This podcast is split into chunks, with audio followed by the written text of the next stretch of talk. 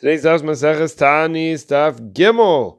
We learned in our Mishnah that the additional phrase of Mashiv Haruach Murida Geshem, mentioning that Hashem brings the wind, blows the winds, and brings down the rain, it's, it's added in from the Musaf prayer at the close of the holiday of Sukkot through all the way through the rainy season until the beginning of the holiday of Pesach. Our Gemara adds a halacha, what the rule would be if one would say this phrase, specifically mentioning rain, in the summertime. One would be required to start the Amidah, the standing prayer, solemn prayer, again, and would have to omit those words.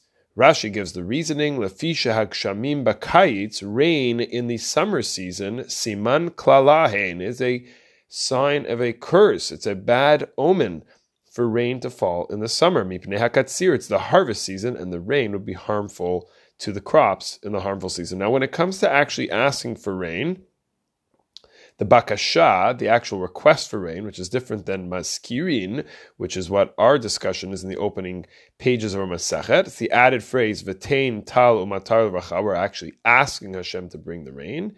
That is inserted in the bakashot, the middle section of the Amidah, specifically in the blessing of sustenance, birkat hashanim, the blessing that we ask for parnasa, for our sustenance. We delay the actual request of rain in the land of Israel.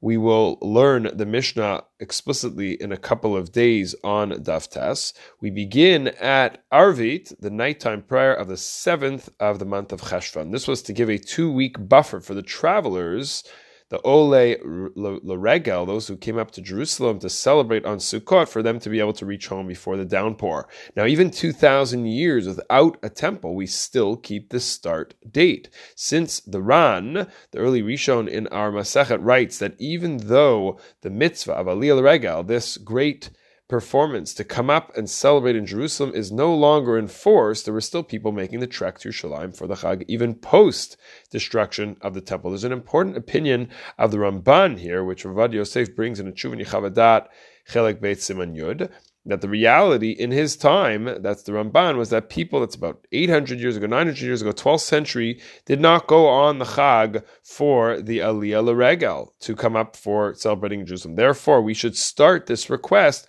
already from when? From the Musaf prayer, the, the final prayer, the second last prayer on the day of Sukkot. This is not what we follow halachically. We only begin the idea of mentioning rain, but asking for rain, we wait those two week period. Rabbi Avad Yosef says that if a person did ask for rain, Betain Talamatar, before the seventh of Cheshvan, one would not need to start over their Amidah because technically it is the rainy season. It's the Tkufat Shemim at that point. There's no curse, there's no bad omen at that point. In a different tshuva, in Chelak Aleph Siman Ayin Gimel, Ravadia addresses what happens if someone had begun reciting the request of the Tain Talumatar in Eretz Yisrael, in the land of Israel, on the seventh of Cheshvan, and now they travel outside of Israel, where they have not yet begun reciting this request.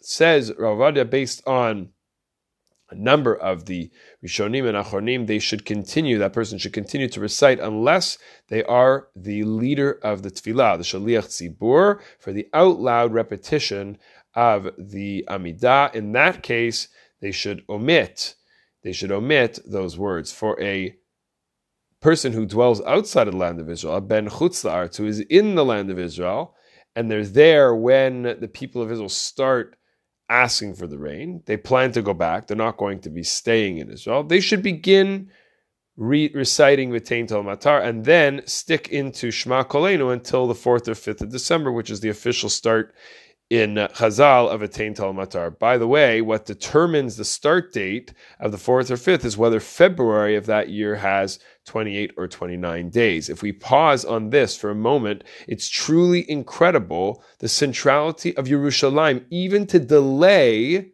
asking for such an essential critical resource of rain. We hold off so that Am Yisrael can stay connected to Yerushalayim, as the Midrash Shir HaShirim talks about the footsteps of the Jewish people, like a Yonah, even though the, the birds have run away from the nest. Kach Yisrael, even though the temple has been destroyed, we've been exiled. We haven't left and forgotten Yemeshkachech Yerushalayim, Tishkach Yemini.